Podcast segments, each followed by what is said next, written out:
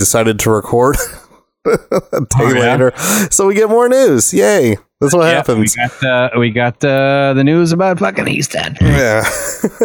Our New Year's resolution needs to be to record on time so we don't get like surprise news in the 24 hour span after we think Although I will record. say, I mean, us not recording on time, like this gave us an opportunity to, to throw this in. it did. So- It-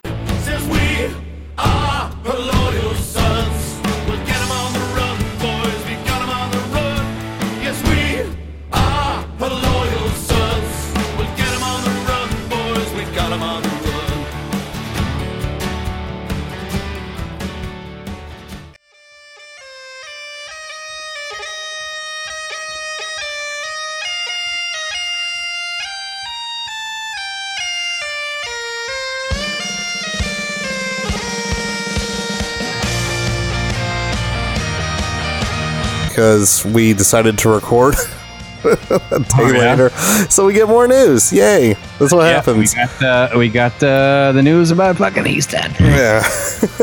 Our New Year's resolution needs to be to record on time so we don't get like surprise news in the 24 hour span after we Although I will record. say, I mean, us not recording on time, like this gave us an opportunity to, to throw this in. Hello and welcome to the final HLS podcast of this 2017 season. I'm your host, Ryan Ritter. You can call me ND Tex, and as always, you can subscribe to us over on iTunes, Apple Podcasts, Stitcher, Google Play Music, Podbean, and of course, you can always find us at our home at herloyalsons.com.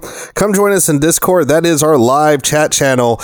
You can reach us herloyalsons.com slash Discord. Email the show podcast at herloyalsons.com. And with that being said, for the last time in this this wonderful football season, I welcome in Shane. How you doing, bud? I am two bottles of wine deep on a Wednesday afternoon, so I'm great. How are you? I am two beers. Man, I didn't I didn't realize you hit it that hard. nice. I'm currently nursing another uh, cranberry vodka, so we'll see how it gets. Oh, all right. There we go. That's that's the way to end it with a bang. I I have a beer in front of me. I'm I'm woefully. However, I do have scotch next to me. Very good. You'll catch up in a matter of time. Hey, yeah, I got a Scotch sampler. So when uh, for an extended time when you're talking, I'm gonna go open up a bottle. How about I got like this little sampler pack my sister got me for Christmas a couple years ago, and I said, well, in my office, you know, every respectable businessman needs to have Scotch hidden somewhere, right? So I got it right behind me. So I'm gonna have to grab some of that, and we'll see how it is. Every respectable Don Draper has to have his. exactly. Uh, well, folks, um, the plan was to already have this episode released, but as is typical, I mean, why why at this point should we ever release anything on time? so yeah, let's not mince words. We're kind of the catalyst for chaos. yeah, and well, let's go ahead and roll right into it. We're going to get into the Notre Dame news uh, in a second, and then we're going to talk about the national title game. But damn, I guess Baylor was just feeling left out, man. We needed a little Yep. bit more obligatory Baylor. I cannot believe this shit. So randomly, I'm just sitting here, minding my own business, look at Twitter, and then I see, oh, Matt Rhule interviewed for the Colts.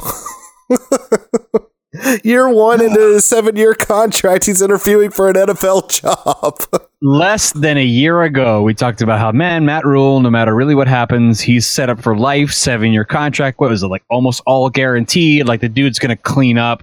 And here he is, less than a year in, like less than a calendar year in, let's say at Baylor, he's interviewing for an NFL job.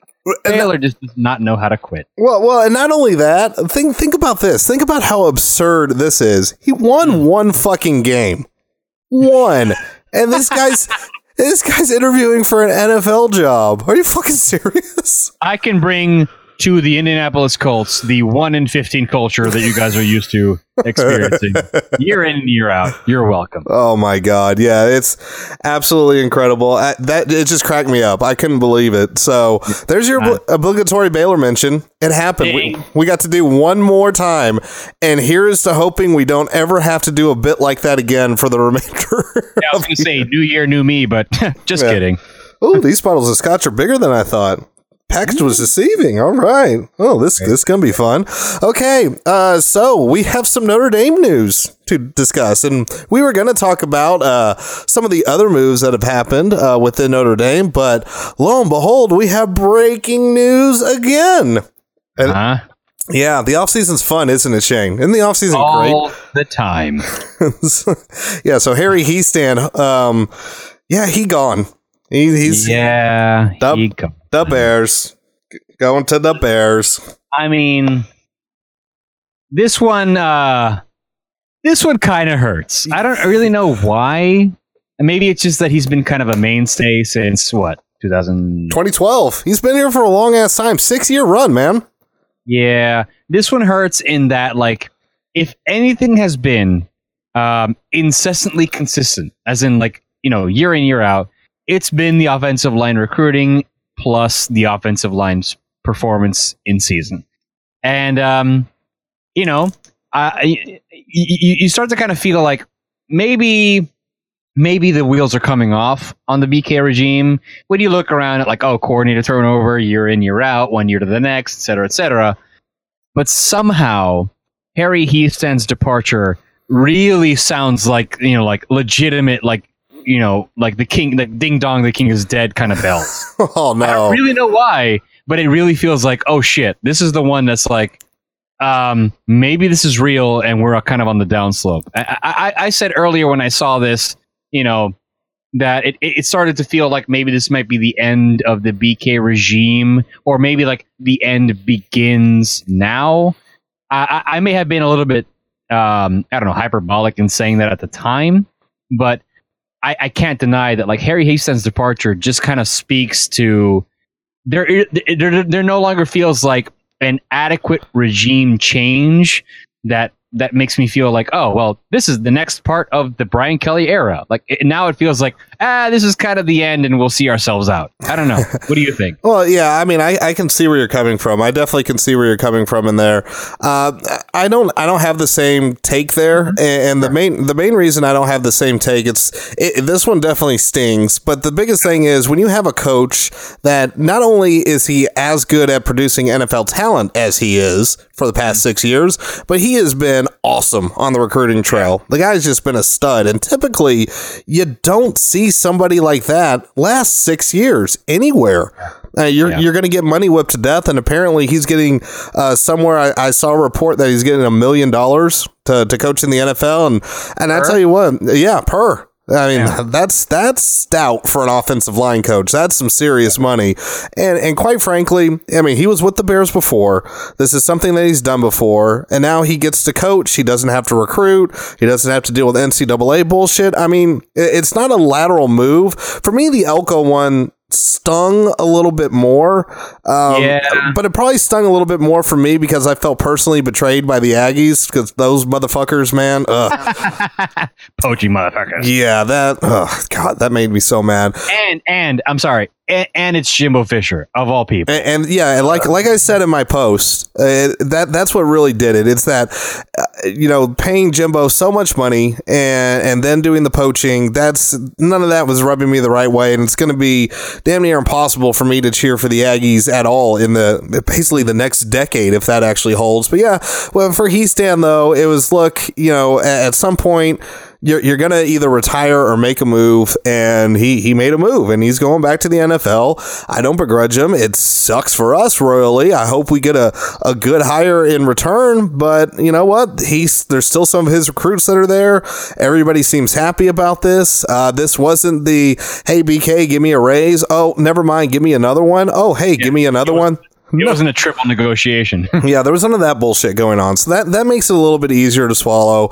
Um, it's it's for me, this is one of those things to where somebody got a good Notre Dame coach and he didn't take a lateral move, so whatever that that I'm fine with. But the, uh, not that I'm saying oh everything's sunshine and rainbows for the BK era. Look, there's a lot of other evidence that we could be on the downslope. I just don't know that this is it. You know, we we've had eight some odd years of things to be worried about with BK. I'm not going to be Harry Hiestand's not on my list as far as his departure, but I, I can see where people would feel that. I could definitely see that. Yeah, I mean, it's just one of those mainstays. You know, six years, you kind of you, you just kind of have that expectation. Like Hiestand has been there and is going to continue to be there. You know, so like to to have the the the, the season end the way it did, and then the off season to kind of progress in the aggressive like slash accelerated fashion that it has, and now for that to include this kind of pillar of the BK era. Um, that's kind of why I say that it, it's start it's starting to feel a lot more like whoa. I don't know what's happening here, but it's kind of feels like it's in its death throes. You know, like the whole like like like like like. I don't know, I, and I can't say confidently that I feel like the BK era is ending. That's not what I'm saying. It's just more so. It's like now that Harry Hiestand has left, Mike Elko left after a year, Clark Lea's be promoted. We need a new safeties coach. Things feel more in turmoil than they have in recent years, and I and I and I feel like maybe that's unfair to say because we've had to replace an OC and a DC last year, right? Right. But somehow this holds a weight that's like, well, shit. it I mean? does. No, and that was my first response was, "Oh fuck!" Like that's the one guy you didn't want to lose on staff for sure. So yeah, I can see that. But look, I mean, if we're gonna take a look, that maybe things are, I I don't know, maybe maybe this is further proof that we could be kind of you know impending doomish because a, a replacement was made for Elko, and that's mm-hmm. Clark Lea. He's the linebacker coach who Elko apparently, as soon as he got the job, he much like when he left Wake to Notre Dame, wanted to bring Lea with him. And Yeah. thankfully, that didn't happen, and he got promoted to defensive coordinator. Along with that, Mike Mike Elston, current defensive line coach and current assistant head coach, got quote unquote promoted to associate head coach since he's now the second time he's been passed over as defensive coordinator. Uh, But I'm sure this came with a lovely pay raise to keep him around, keep him happy. He seems to be cool at Notre Dame, and if, hey, if he gets getting paid well enough, I'm sure he's going to be fine.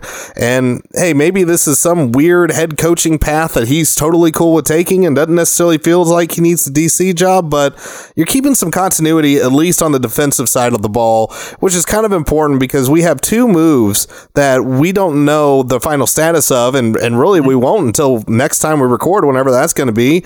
And that's Te'von Coney and Jerry Tillery. Are they going to stay in the fold, or are they going to go to the NFL? These moves, maybe they they help keep them in the fold. Who knows? Yeah, I mean, if if the logic behind all this is to like try to get these players to stay, then that's incredibly short sighted. The Mike Elston situation, um, I don't really know what to make of it. First of all, what is the difference between assistant and associate? It's if it's not a pay grade. I mean that that's the only thing it could be. It's like it reminds me of um, in my company there was a promotion that got handed out, and it was basically a pay raise for for these couple of folks that got it, but they just basically got senior added to their title. right. Say, Right. Yeah. The, the responsibilities didn't change. They they got a they get to talk to product management a little bit more than the rest of us. But other than that, they're doing the same damn job. They're just getting paid more. And it's like, hey, we really got no place to promote you, so we're just gonna make some shit up, and here you go. Or somebody said it to me on Twitter. Damn, this sounds very Office Space. See, to me, it's like Mike Elston has been kind of like riding in limbo. Um, I, I'm I, I know that he's had a stable position on the Notre Dame coaching staff for X number of years, but it's kind of like when you say assistant to associate. I perceive Mike Elston from going head coach perpendicular to head coach adjacent. It's like that doesn't really mean a ton. But again, like Mike Elston, I guess felt like this was an adequate I don't know, an adequate change for him. Um, maybe this is the I don't know the the the I- the the, the participation trophy he gets for, for for being in the DC race. Hey, thanks for Um, interviewing again. Here's here's your trophy. Thanks for interviewing again. You didn't get it, but there's a cool ribbon and a nice little bonus. Um, if if it keeps Mike Elston on staff, I can't think of that as a bad thing Oh yeah, absolutely. is that I have to, you know, you have to. Any any rational Notre Dame fan out there has to recognize that, like the Clark Lea move, kind of must give you pause, and that's because of the obvious. Mike Elston um, has been on staff for however long. Clark Lea, however, been on staff for what less than a calendar year, and B has never been a defensive coordinator ever. That's true. Not that yes. Mike Elston has, um, but it's just one of those things. It's like I don't know, man. Like I get that they wanted to hire from within, but across the board, it's like I like the continuity of it. That that makes me happy. But at the same time, I just kind of have I just ha- have minor apprehensions about like what is realistic in terms of expecting what something like what what to come out of this move. Like if you expect the same defense that Mike Elko implemented across this past year, I don't know that you'd be wrong in expecting that, but I feel like maybe um, curb your enthusiasm, right? because there's just there's just really nothing to give you to give you an, an indication that like there's really anything to prove that Clark Lea is going to um, instill the same brand. Yes, he is an Elko dis- disciple, um, but it, again, it's his first DC job. It's Notre Dame. That's no bullshit. Ask literally anyone. Um, I, when this move was announced, I tweeted that I literally felt nothing about it, and it was because I was so in in in purgatory about you know how to feel about this between happy and sad, like dead center. Um, that I just kind of felt like, oh yeah, okay, I will continue to exist exactly the same as I've existed in the past couple of years, um, considering this new information.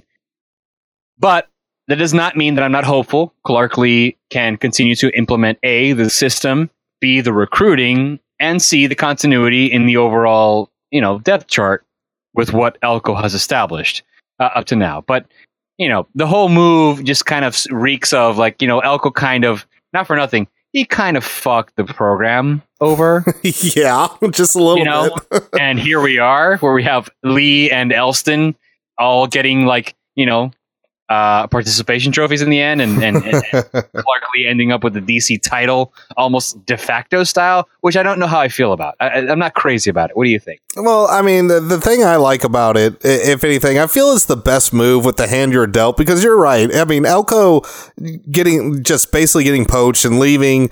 I mean, that really did fuck a lot of things up because then it's like, okay, now what? Everybody's set in stone. Aranda freaking set the market at an insane pace. Elko didn't help matters any. And Brent Venables is sitting here like, um, anybody want to give me a raise? Anybody? Anybody? I make two million dollars a year. Anybody? Yeah, it's like, wait a second, Elko's going to make more than me? What the fuck's this bullshit? So, yeah, um, th- that's where I, I don't know if we could have gone from the outside. And then the, the other thing is, and here's the other part where I super agree that the Elko move, like, could have hard, hardcore fucked the program over, is because we've been recruiting to the rover position. We're looking for that hybrid safety linebacker position. So, you have a choice of, okay, we can bring somebody else in, but now, shit, are we going to go 4 3? Are we going to go 3 4? We didn't recruit to that. And we, we just. Four two five. Yeah, we, we just had this this issue when we went Diaco to BVG and then we jettisoned BVG for an actual defensive coordinator. We can't do that. we can't do that again in another recruiting cycle. We just it, it's not going to work. Just you don't have the personnel. And Drew Tranquill finally has a place. He's going to be back for a fifth year. So and and Lea did wonders with him. So yeah, you you know it's it's not going to be you know Elko 2.0, but it's going to be enough similarity and continuity to where if this is the end of the BK era, this, this is really the only kind of choice I, I think BK has. It's Yeah. if you, you at this point you, you put your program in a direction. You, you can't then go about face. And, and here's the other thing to where if people are just wanting bk gone to begin with what you also don't want to hear if you're in that camp you don't want to hear the excuses from brian kelly well you know now we're in a 3-4 again and we, we just don't have the personnel. You're not going to want to hear that excuse at all. Nobody wants to hear that excuse. So this is the best thing that you can do. And look, even yeah, there's not going to be too much of an excuse of a first year coordinator because, quite frankly, uh, Chip Long didn't get a whole lot of slack on that that end of the coin. So, like you said, this is Notre Dame, and that's some shit. So, no, Yeah. nobody's gonna wait for on the job training here. It is what it is. At least you can say, look, we're gonna go. This was the plan. This obviously isn't plan A, but this is like somewhere in between plan A and plan B, and this is probably the best way forward. So I'm not crazy about the move either, but once the cards were dealt, once Elko was gone, I just didn't see another way out of it except for this move. This seemed like the only logical choice, and really, hands were tied at that point. What are you going to do? You're going to go after uh, anybody that has a job, does not have a job right now, is not somebody you want to hire as your defensive coordinator. Just period. Yeah, I, I mean, it's not even like people that don't have a job. I mean, they would have pursued if if, if they were going to pursue an outside hire, it was going to be another person that had a job already. I mean, you know, there were the Exactly. can- candidates, you know, like defensive coordinator from Iowa State, uh, Michigan State, FSU, whatever you want to call it. But at, at the end of the day, I think what what Brian Kelly and his and his staff recognize is like we are one year in, and if we're if we're willing to sacrifice anything, the last thing on that list is the continuity of the system considering everything that we've done in recruiting, right? Yeah, absolutely. And- I, I, I, yeah, in the end, this makes the most sense. and you kept a badass recruiter, and I think that's the other thing that we shouldn't overlook. That Clark Lea is a great recruiter. I think Kelly has learned his lesson. It took him way too damn long, but uh, Diaco uh, Diaco didn't burn it up recruiting. BVG just didn't. Just didn't recruit. Period. So this is exactly what you need to do because Elko hit it hard along with Lea, and we've already seen the returns big time. The the, the absolute talent that we have coming in. We don't have five stars raining from the sky like Georgia and Alabama, but it is much much better. We actually see some holes getting plugged, and not with a hope and a prayer, but with actual talent. So Right. that that's the other thing we can't overlook. Um, beyond the coaching, uh, the only other major news was that uh, Equanimeous St. Brown, uh, the patron saint of offense, is now off to the NFL, which seems like a very strange move. But this was Incredibly pre- premature move. I'm sorry. I don't. I don't get it. Do you? I mean, what? What is there? Why? Right? Like what? First of all, go go ahead. opinion, if you had to guess, what grade do you think he got from the NFL after this year? Maybe drafted like that. I'm sorry. after this year, I'm sure he got the bitch. You better go back to varsity because your year hooked. I'm I, like, I love EQSB. We all do, but this was not the year to be like, check out my fucking resume. I'm going to the NFL. Yeah, right? Uh, I I 100% agree. It feels very feels more like a, I got to get out of Dodge move. Does it not? It does. It feels like DaVaris Daniels. It also feels like that this was the signal that his younger brother Amon Ra was not going to fucking dominate the college football landscape. Yeah, it- and it's like okay, I'll I'll stick around for one more year if I get to play with my younger brother. Oh, that's not happening. Deuces, I'm gone. And, and not only that, it. It was one of those things where, especially if you look at how the Citrus Bowl played out, uh, E Street was not the best pl- receiver in that bowl by a long shot at all. Nope. Not And- by not by miles. Hey, something burning? Oh, wait, it's you because you just got burned. yeah, take that E Street. But no, I mean, look, best of luck to him. It does feel like a weird move, and the entire St. Brown family is getting a very weird ball family, big baller type weirdness starting to mm-hmm. surround it, and. Yep. It's it's it's odd, and I can't put my finger on it. I don't think he's full LaVar Ball, uh, Mr. St. Brown, but th- there's some tendencies there. There's some things that he said that just doesn't make a whole lot of sense. He's been on the radio down in Houston, basically trashing uh, Wimbush, who is the roommate of E Street, and is like, yeah, basically this kid sucks, and you got Oh, to uh, yeah, yeah. I mean, of all things, really? yeah. So I mean, it, it the whole situation is odd and weird. Hopefully, this doesn't blow up in his face, but man, it feels very DaVaris Daniels. It just it you're like, okay, I guess. sure. Bye. It, it does beg one major question. Equanimeous St. Brown is going into the NFL. Mhm. Kevin Stepherson feels likely to not really be on the team ever again. Yeah, I think So- that's definite. Who becomes the feature receiver?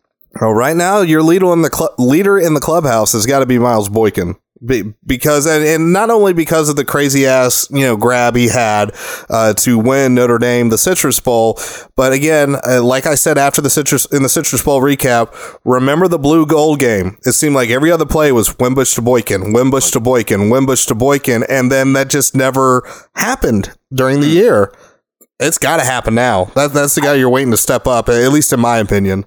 I guess. I mean, like that. That it all kind of feels like you know, like like a year sandwich. Like he had the the you know he had the blue gold game and then he had the bowl game, and really not much in between. He didn't really So- have a lot of playing time in between as well. Yeah. So my question would then say be, what is your perception of Chase Claypool's future in this offense? Would he potentially be the uh, I don't know the the Swiss Army knife of of destruction while Miles Boykin adjusts, or do you genuinely expect next year first snap Michigan Miles Boykin to be like holy shit look out for this guy? I, I'm hoping it's the latter, not because I don't think Chase has got it. I think Chase's game is is better when he is not the focus of the defense. Hmm. He's he's kind of at least for me, he's that he it's hard to really I don't want to say he's an in-betweener because he's a big body, but he's not slow, but he's also not a speedster, but he's got all these tools that can make him dangerous, but I don't know that if all of a sudden you know, Michigan turns around, it's like, okay, we're blanketing and double coveraging Claypool on every single play. That just doesn't seem to be something that he's going to be able to break.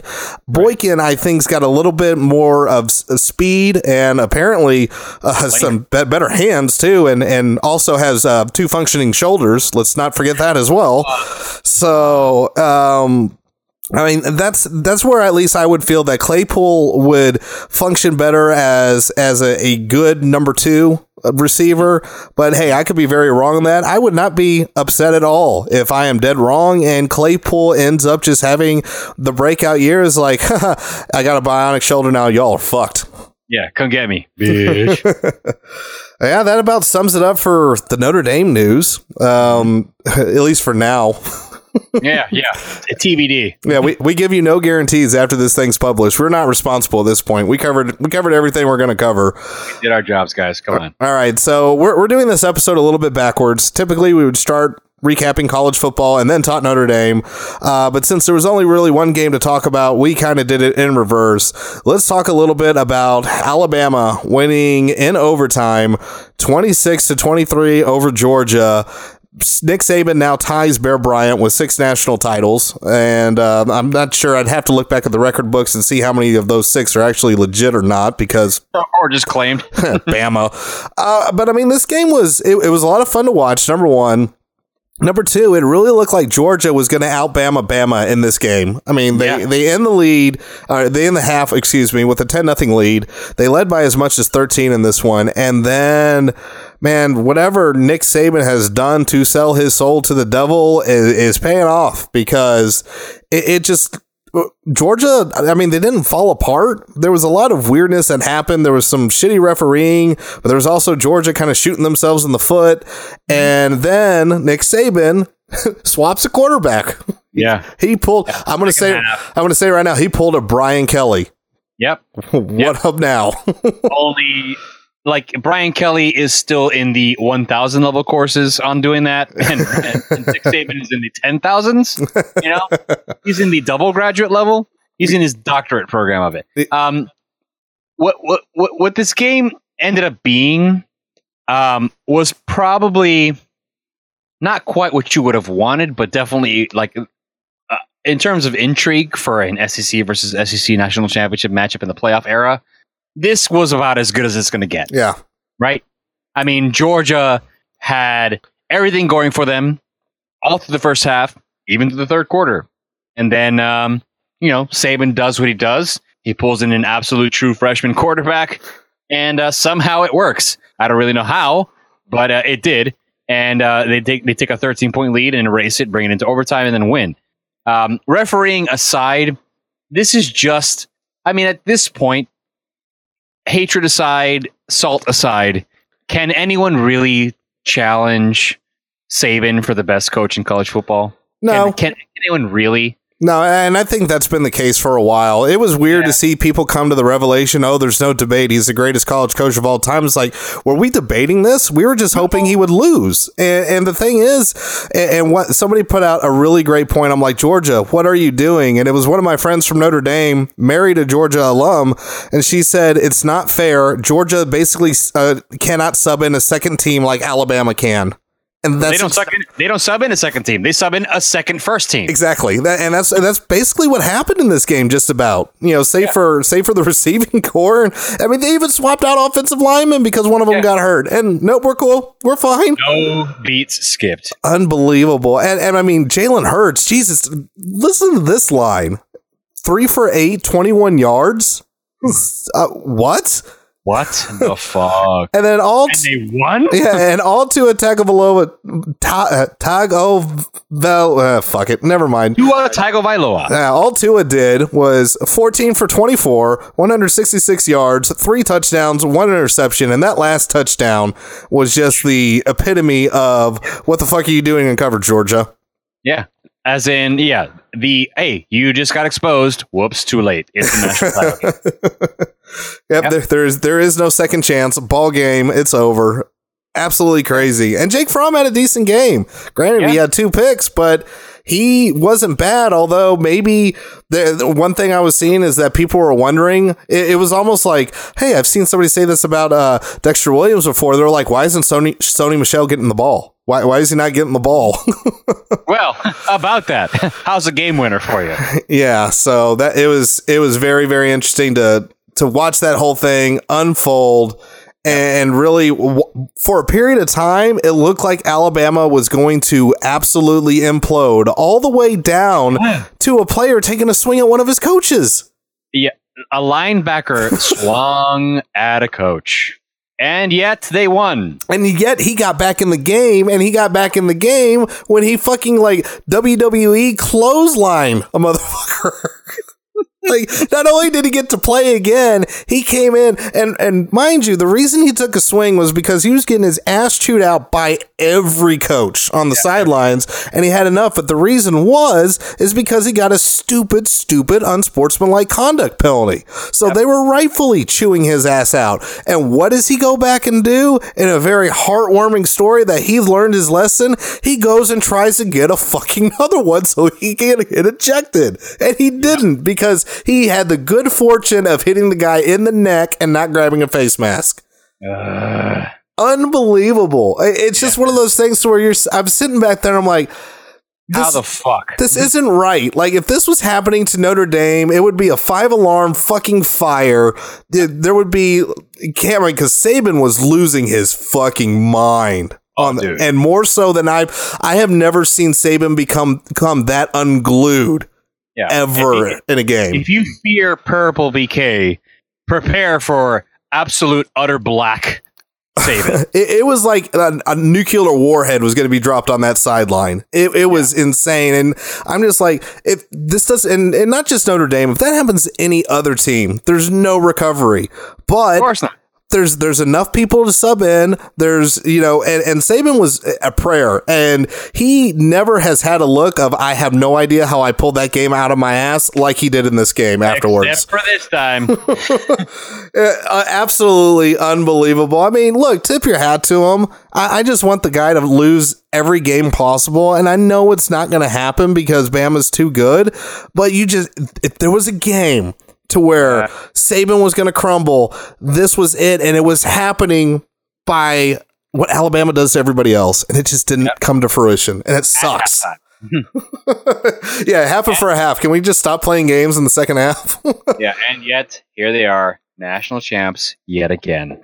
Yeah, and we didn't even mention the special teams for Uh. Alabama because I mean, death taxes and a Bama kicker fucking it up, and not not once. But Twice. twice. At the beginning of the game, this guy duck hooks. I mean, he doesn't miss. He he misses by a mile. And then somehow, after the opening field goal, he missed the game winner worse than he missed the first one. Yo, he kicked that shit like east and west. he it to the stands. What the fuck was that? And then all Rodrigo Blankenship does is, I mean, Georgia Fromm made the biggest freshman mistake you could have made in overtime. He starts running backward like 10 fucking yards instead of just throwing the thing away. And he gets sacked, and now it's a 52 yard field goal. Oh, no big deal. He just Blankenship just comes in and drills that motherfucker. It was a it was a kicker mic drop. And Him then- and his hipster ass mustache. Yeah, and then Tua does the same damn thing, and you're like, oh, well, Bama ain't gonna make that one. I mean, this guy can't make even a chip shot. And then all of a sudden, touchdown, right over the top. For whatever reason, Georgia was. Uh, I was watching the coaches' room the entire game, which was awesome. That was a great way to watch the game. Man, David Cutcliffe, MVP of that broadcast. I can see why. Really? I can see why Charlie Weis hired him. That guy had, knows more about football than I will ever hope to learn in two lifetimes. He Wow. he was on fire. Both him and Gundy. Now Gundy was feud by some brown sauce. I'm pretty sure. but um, they were those were the two MVPs of it. Sumlin just looked happy to be there, getting a free uh, some free pizza uh, in the middle of it. But um, and he pointed out is you know he was looking at the cover two. Is like has Georgia played cover two before? Because what was that safety doing? And, and then he he twisted the dagger even worse. It's like, oh man, senior cornerback, senior safety, and that's the last play you ever get to have. I'm like, damn, Damn. damn, Savage. like, don't hurt him, man. They just lost the national title, dude. Hey, he's right though, right? He And was. sure as a coach, he'd have said the same shit. Yeah, because all Tua had to do is he just looked down the middle of the field just long enough, and the safety was not paying attention eh, because the the cornerback was trying to roll the coverage over, which is stupid when you're in second and forever to begin with. That was a bad play call. It should have Well, been yeah. a cover three or a cover four. But then in cover two, like all the zones you're fucking missing. Like, dude, come on now. Yeah, so the the cornerback rolls it over, and he he looks back and realizes the safety's not rolling over, so he's scrambling. He's scrambling, and and as soon as the ball's caught, he throws his hands up in the air, like, "What the fuck were you doing, dude? What were you looking at?" I mean, Yeah. it, it could not have been easier, and. Oh, what a gut punch. I feel for Georgia fans, especially if you're also an Atlanta Falcons fan. Holy shit. Like, ugh. You might want to quit sports. Might want to quit sports. I would be done. Like, well, looks like I'm going to be a tennis fan from now on. We're good.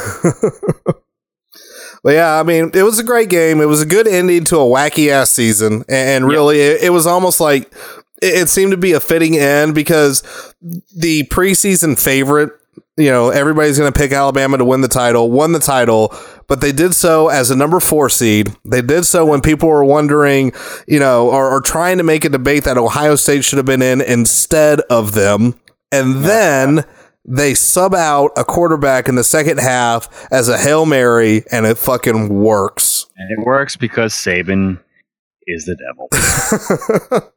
It's it's incredible. I just you just scratch Yeah. your head. And, Again. and, and and the thing that that really stood out to me was just how much Georgia was controlling this game. They really were. They really were. They had the whole thing wrapped up for three, almost three quarters, and then Saban gonna Saban. Yeah, the the time of possession was so lopsided in the first half. I mean, it was like a mm-hmm. two to one ratio, damn near.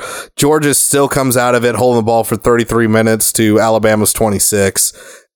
It just it looked like they're like, oh, we're not going to do the Clemson method. We're just going to do what Alabama does, but do it better. And Yep. so close, so close.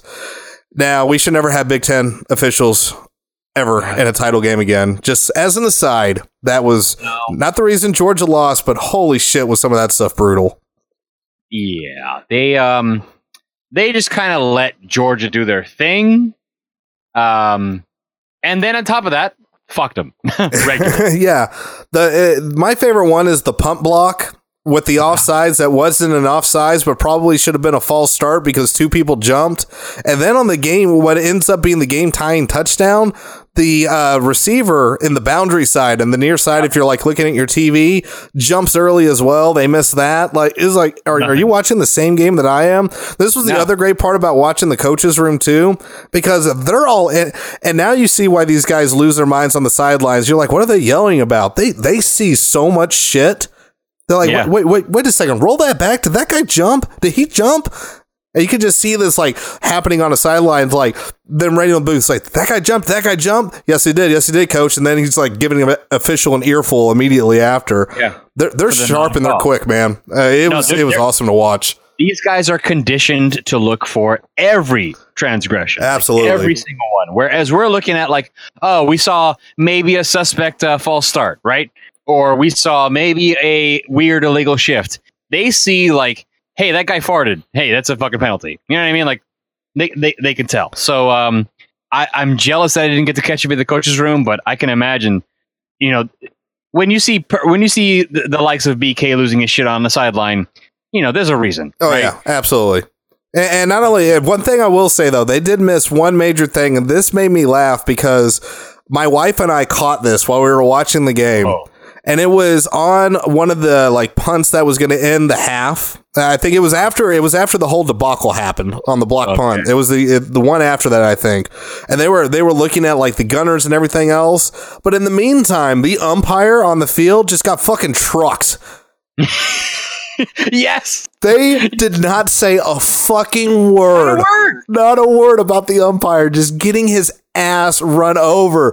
And the best part was they're like using the clicker going back and forth, showing how the gunner was moving and how great of a special teams coverage it was. And it You was see the fucking ref get annihilated. Over and over again, and nobody said a word. And my wife is like, "How are they not saying anything?" It was driving her insane. It's like these they are such dorks, every last one of them. And she looks at me and is like, "How are you watching the game like this? This is infuriating." And I'm just, I'm just dying.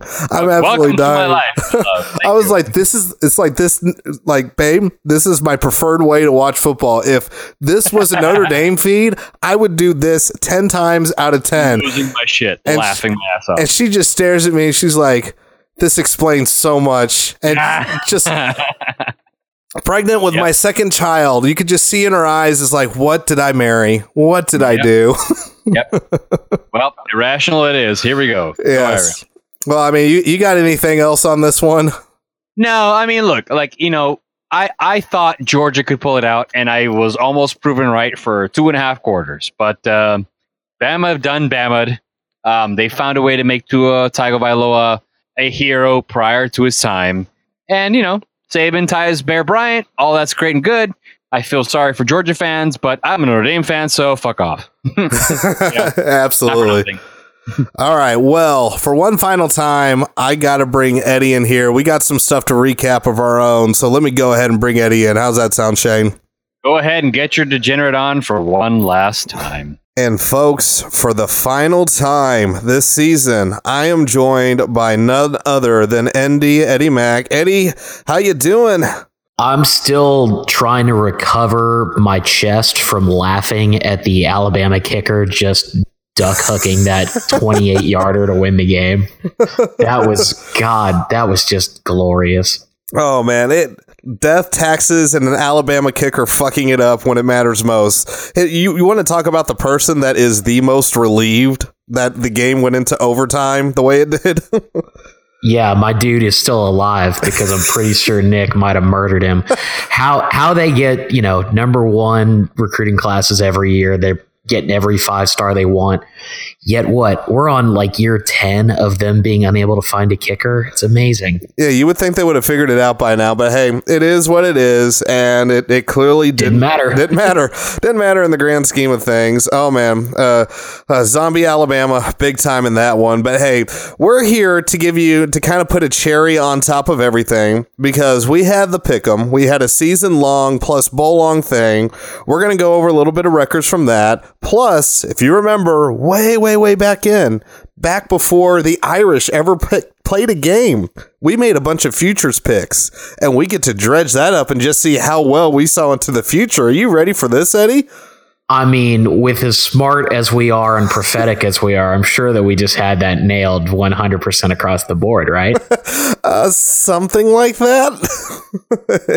it, it it wasn't too bad. I mean, we can I can at least say that that much right now. Looking at the sheet, it, it could be worse. Okay, I'll take that. All right. Well, Eddie, one final time. You ready to get into this? Let's go, baby.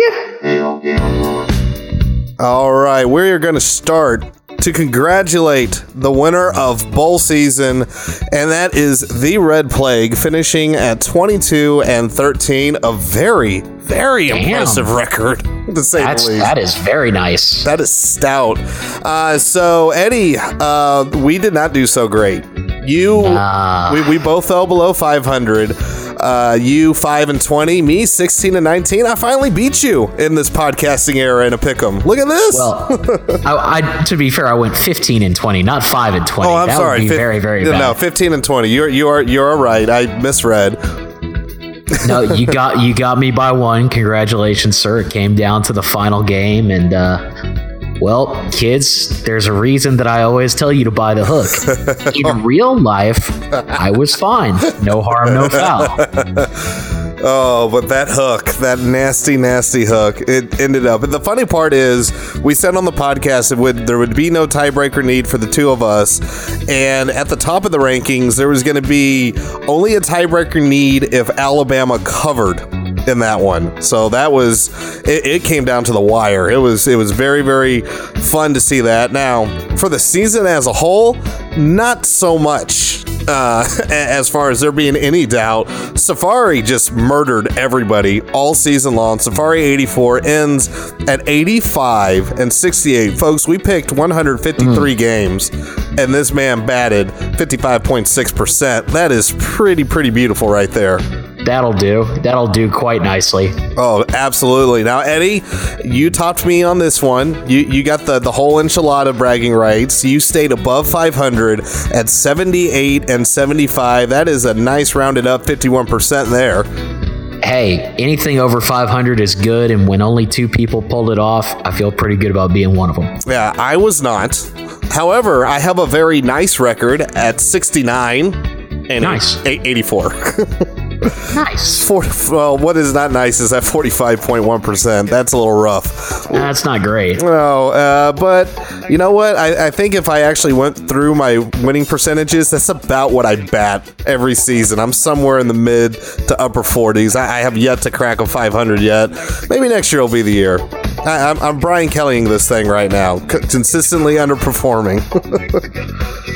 I, oh, God. I'm paralyzed with choice right now. All right.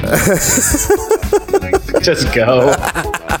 All right, well, let's make you feel better by looking at the futures. We are going to start with what we had for our conference championship picks. And man, did we both absolutely wear it on this pick. We were both drinking that Seminole Kool Aid. I, I, I blame Jack for this one. He came on the podcast preseason. I think we were all bought in. Both Eddie and I picked FSU to win the ACC. Whoops. I mean, to be fair, I think as with most things in college football, we can blame that on Alabama. You take on, you take out Francois, and that team just tailspinned in a hurry. Yeah, and, oh man, and think think about the tailspin that it caused. Not only does FSU just barely, barely make a bowl game, this ends up Jimbo ends up just finding his way out, which in turn has us losing Mike Elko. Did we bring this upon ourselves, Eddie? No, I think it's all Jack's fault when you really think about it. I, I, I'll go with that. All right, well, fair enough. It is Jack's fault. Damn it, Jack! Why did you do this to us? Jack, boo. Yeah, he does it. He he vaults up to get that CBS money and leaves us in the dust without a defensive coordinator. Although no, we got one now, but not not the one we thought we were going to go into 2018 with. It's all your fault, No, Jack. it's not. It's all your fault. All right, Big Ten. We both got this one right. Ohio State ends up pulling it out. However, as you see when we get to the playoffs, uh, that that's where the inaccuracies happen. But a safe pick. But man, I don't think either of us could have predicted how badly the Big Ten was going to shake out when we made this pick. I mean, there was a lot of shenanigans with the Big Ten this year. Certainly, nobody would have seen Iowa dropping 55 on Ohio State. and then this, us still being right about this pick. right. Uh, you know, it's funny at the at the beginning of the year when we were talking about this, I said, "Man, I really want to take Wisconsin just because of the schedule is so weak." You were And it damn near worked. It I mean, the worked. schedule was that soft, and they got themselves to the title game. They just couldn't get over. yeah, absolutely. Uh, Big Twelve, we both hit pretty easily. We were we were both a little nervous about uh, what was going to happen with Bob Stoops stepping down, but Oklahoma didn't miss a beat, and we did actually call the the general chaos of what the Big Twelve was going to be. That there was no other team poised to take it besides Oklahoma. And Eddie, you very astutely said Baker Mayfield can run this offense in his sleep, and he did so all the way to the Heisman. Yeah, uh, Baker Baker made us look smart. Uh, like we said, there was nobody really looking to step out in front of Big 12. TCU had its questions. Okie State, well, they looked like Okie State. You know, they can put up points team. like crazy. Your God bless. at, at least I ended the year getting the bowl pick right with Okie State. Um, but you know, there's a reason that I felt pretty good about taking Oklahoma, even with Bob Stoops leaving, and that team, that team was just so stacked. they, they absolutely were. Oh man, they were absolutely stacked. And and another team that ended up being stacked. It was our SEC pick, and and that was. It, it's funny. I actually marked it on the sheet, and I realized this as we were talking. Wait, we got this wrong, despite the fact that they got the national title. Um, Alabama was our pick to win the SEC. You want to talk about a league that had a lot of shenanigans? Could you ever foresee a, a, a ti- a title game in which Alabama was not involved in the SEC title. It would be Georgia and Auburn in a rematch, and then neither of those teams, uh, only one of those teams makes the playoff, and we get an All SEC title. Absolutely insane. Never try. that's that's the lesson learned here is never try. Absolutely, yeah.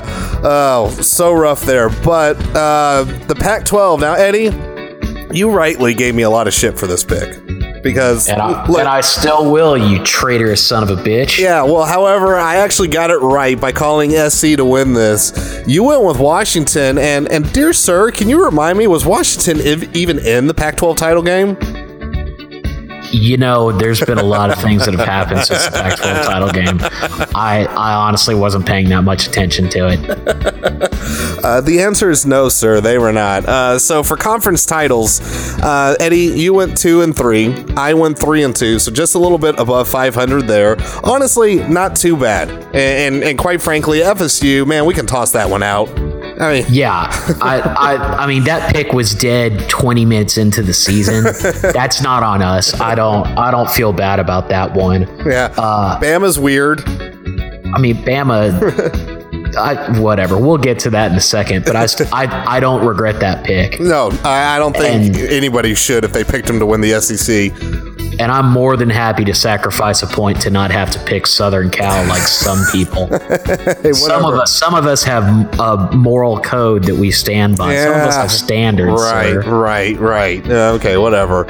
All right, so we, uh, because Notre Dame, obviously, a wonderful independent team, what we have for them for a future is we have their win total seven and a half. Eddie, you could not go under harder.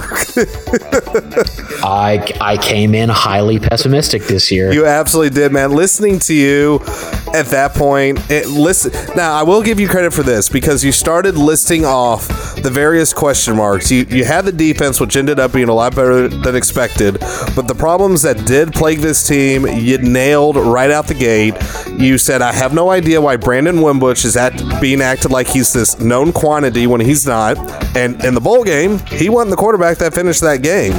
And you also rightly called what's going to happen with the wide receivers. And we asked that question all season long until Boykin came down with that incredible one handed grab that I will forever see in my dreams. And thank God it was Boykin because I think he's the only one that's left at this point. Just about. Uh, but your boy here, I went over. I, I was not, now, I, I wasn't bullish as much. I thought this had eight, nine wins more so than, than where the Irish ended up. So I just thought they were going to squeak over. So I'm very happy to be right on that one. Um, but I, I'll be honest, it's not like I was saying, oh, yeah, Notre Dame, they're going to be in the playoff conversation. Uh, no, that, that was not even on my mind. So, yes, I got the over right, but uh, let, let's be fair, let's be honest. I was not overly bullish on this team. I just thought they were going to be able to hit uh, the usual 8 win number this season. Next up is the impossible pick, and that is the Heisman. Uh, my pick was Saquon Barkley, who ended up in fourth in the rankings. And uh, Jalen Hurts was your pick, Eddie. I, I see your logic. I wrote LOL in my notes next to this one because not only did he not finish in the top 10 Heisman ballot, but he didn't even finish the national championship game. No, he didn't. Again, though, I, if I recall correctly, when we were picking the Heisman, we went through. Okay, look, here are your obvious candidates. Oh, yeah, we we, were looking at it from a value perspective uh, because we threw out a couple names of guys who were, you know, fifteen to one or higher. Yeah, and We neither neither of us wanted to take Darnold too. There, there was Right, that. we weren't gonna we weren't gonna take Darnold, we weren't gonna take Baker, we weren't gonna take every you know all the guys who were already at the top. We weren't gonna take Lamar, uh, everyone who was sort of a, a preseason favorite. We were looking more for a, a good value pick. So it's not that we we came in thinking, oh, this is definitely who's gonna win. Uh, but yeah, after all that self defense, uh, no, not even close. yeah. I mean, the logic was sound. Best quarterback on what you felt was the best team. Eh, but man, you were kind of right. it just it just didn't quite work out that way. It's not bad logic.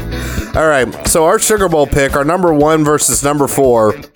Now, granted, we got one of these teams right that actually appeared in the Sugar Bowl. Uh, both of us had Bama, but both of us had Bama as the number one seed, so we kind of got it right. I'll give us credit there. Uh, Eddie, you put Florida State in this game.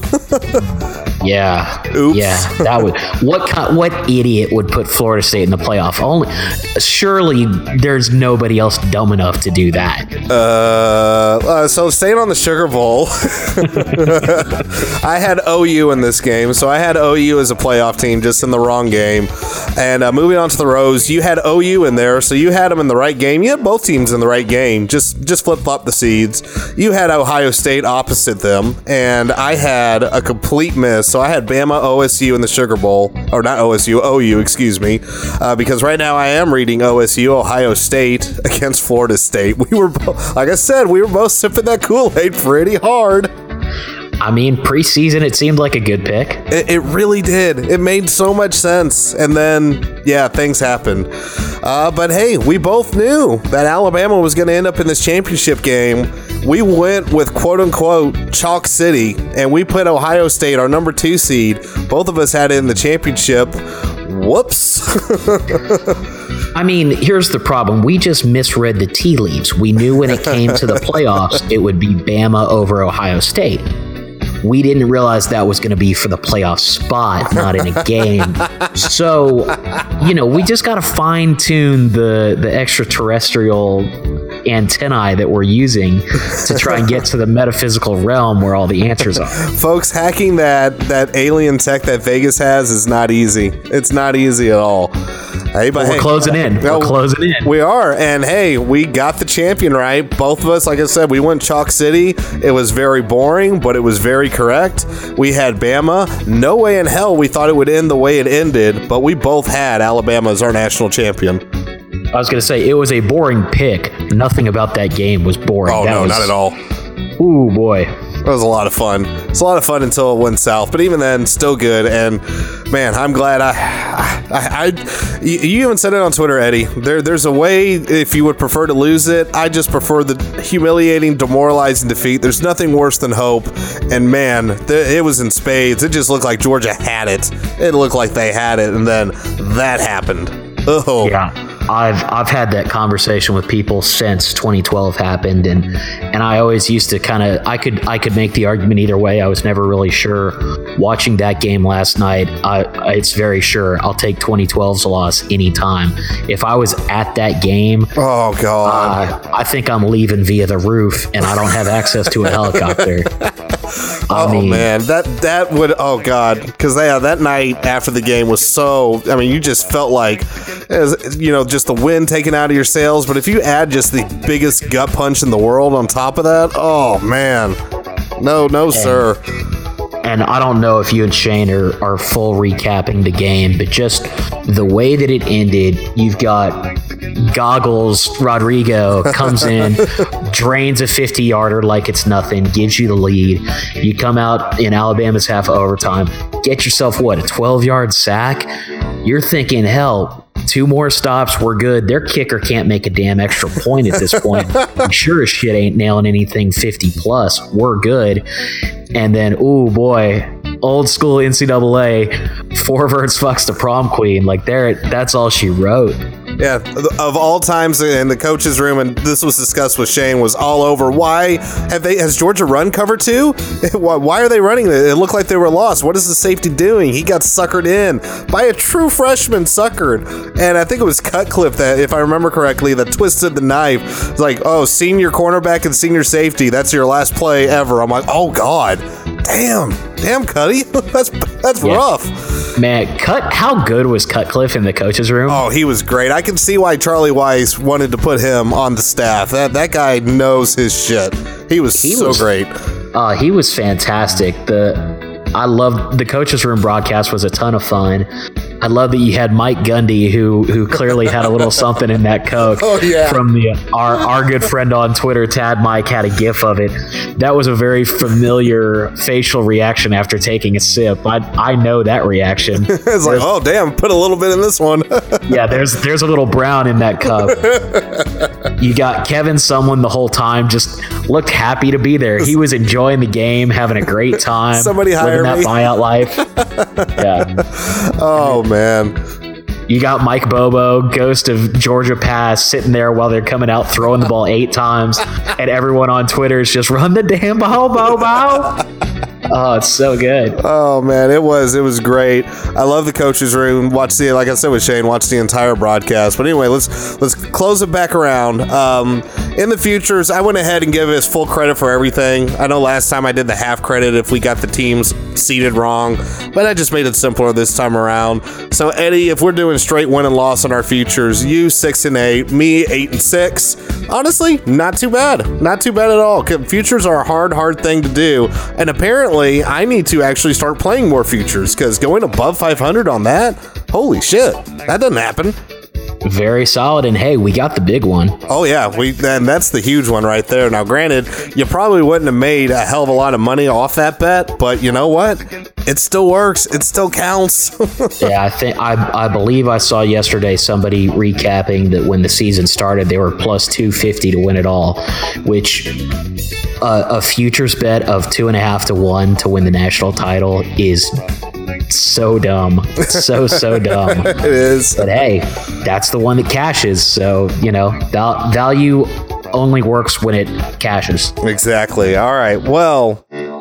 All right, we're gonna turn down the gambler here. All right, now Eddie, you know we've done it for the last few years. We we've we've played us out, not with the uh, the little get lucky gambler remix here, but we always try to say farewell to the season in a very very special way. So, man, it's time we we do that once again and and go ahead and and say goodbye, Eddie. How do I?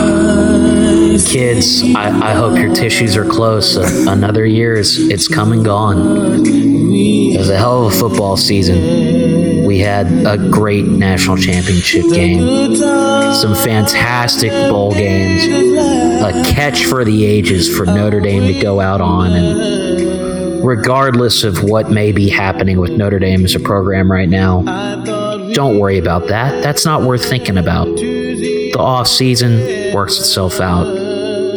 Just think of that Miles Boykin catch.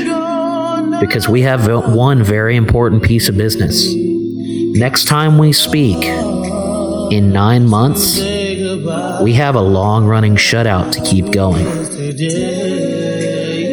So say goodbye to college football for this year.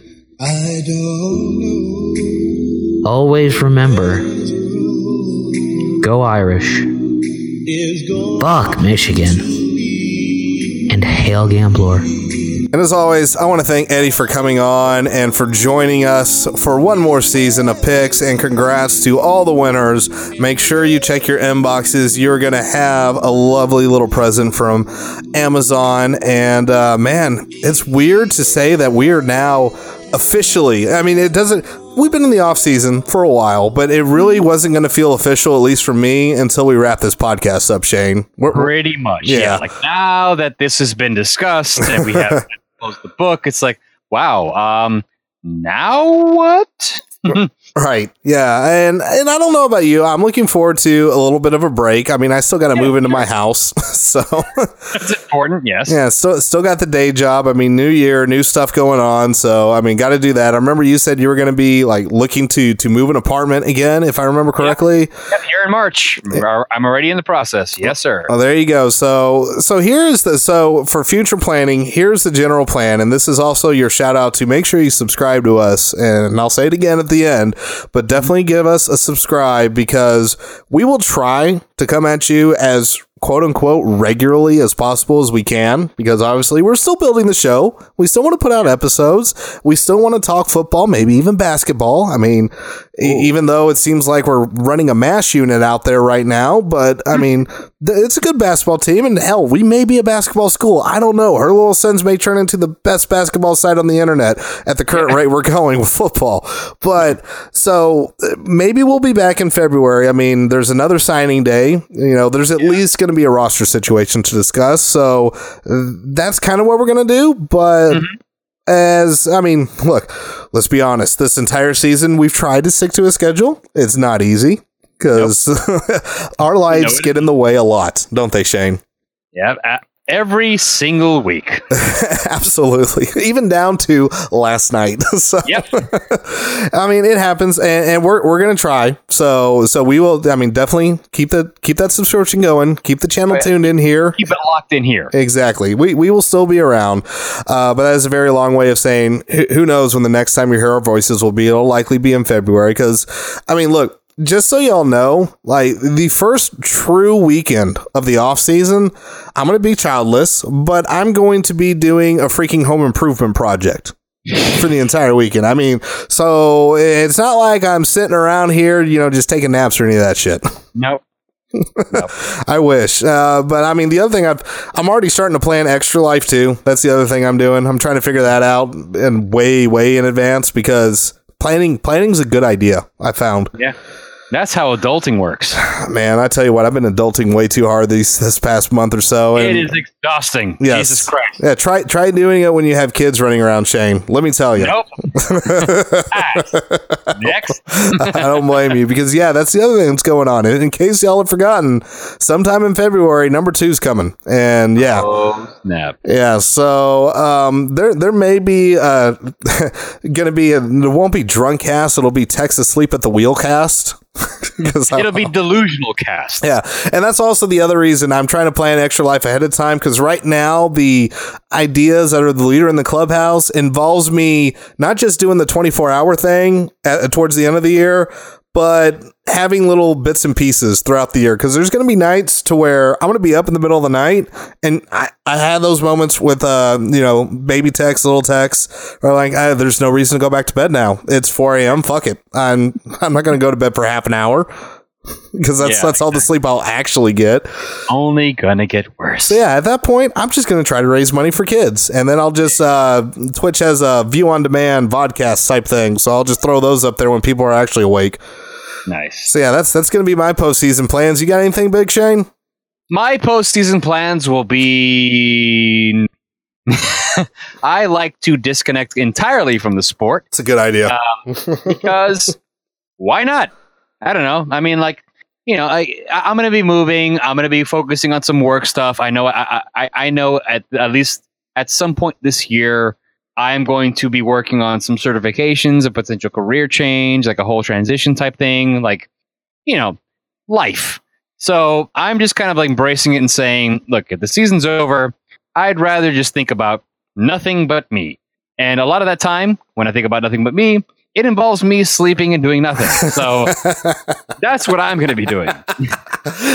hey, you know what? I I would kill for that. You know, I'm still I know. I'm still trying to see the Last Jedi. I'm hoping I can finish basically oh, my. man, I saw it. You need to see it. I know. I, I I need to. My Twitter mute game has been strong. So Very if, if any if any of you motherfuckers are trying to spoil me on Twitter, I'm not. spoiled. I'm not gonna see it. Not gonna see it.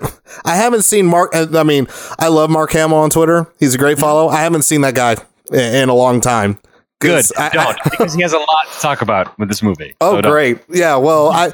It's not like I muted his account. I muted lots of keywords. Let's Yeah, just put it yeah. that way. I'm not going to tell you what it is because you're going to try to find a way around it. And let me tell you, No. I've thought of it. I've, Nope, I've no. thought of it. So, so it ain't going to All I'm saying is, whenever you get a chance, just hop on over to the movies, grab the wife, grab the boy, and catch this movie just so that you can understand what the new era of Star Wars entails. Oh, oh, a new era. That, that sounds good. That sounds ominous. I like it. Yeah, so I, I'm hoping that can actually happen this weekend because basically it's going to be the the improvement project I'm doing, uh, the hardwood the laminate project I did in our master bedroom. It's going to happen in the closet. We want that done before the next kid gets here because I'm not going to want to do it half sleep deprived. Uh, so if I can get that done, maybe Sunday we catch because even when you don't have the kid, when you sleep in, it's like till like eight thirty. So Yeah, max. yeah, so so so we will go to a movie theater when nobody else is fucking there, if we can pull it off. That's that's my hope and my goal that we can do that. But we we shall see. We shall see. But yeah, I, I'm I'm excited to unplug myself as well. But despite unplugging, we will say this. If some serious shit goes down, and it's a Notre Dame off season, so serious shit, your mileage may vary on what that means, but we're talking earth shattering. BK is no longer in the program. We will do an emergency podcast, okay? Oh, yeah, That, that will happen. Now, if somebody does something stupid and gets arrested and you ask me for an emergency podcast, I'm going to laugh in your face. No. I do not We'll care. just give you a post and say fuck off. Yeah, exactly. Yeah, I'll write something. Yeah, this is the time where if you miss my writing, I'm going to try to catch up on some of that. I do love writing. I want to write more. I will try to do that, but um yeah, I mean, podcasts going to be few and far between. We want to bring you some good guests just like we did last off season, so we're going to try to get all that lined up, but yeah, unplugging sounds like a mighty mighty fine idea, Shane. Absolutely. And again, we're just catching up on life. We're doing our thing. You know, Texas is preparing for, for baby number two. I'm preparing for baby number zero slash sleep number million.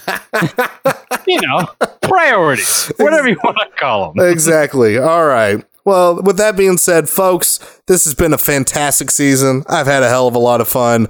And oh. make sure you keep this fun going. Keep it right here. Subscribe to us over at iTunes, Apple Podcasts, Stitcher, Google Play Music, Podbean. You can always find us at herloyalsons.com. And if you would, leave a review. This is Oh, a great please. time to leave reviews because oh, we're going to need content. So please, please give us a little bit of content and uh, it helps people find the show. So go ahead and do that. Of course, join us in Discord. That's also a great way to keep in touch with us as well. herloyalsons.com slash Discord to do that. Email the show podcast at herloyalsons.com. You got a hot take? You got an opinion? Got something you'd like us to talk about in the off season? Got a guest that you want to suggest? Throw all that at us. This is a great time to mailbox it as well. But until then, folks, we are about 200 and whenever you listen to this 33 32 30ish days until kickoff. So go irish. Fuck michigan. Y'all have y'all have a good one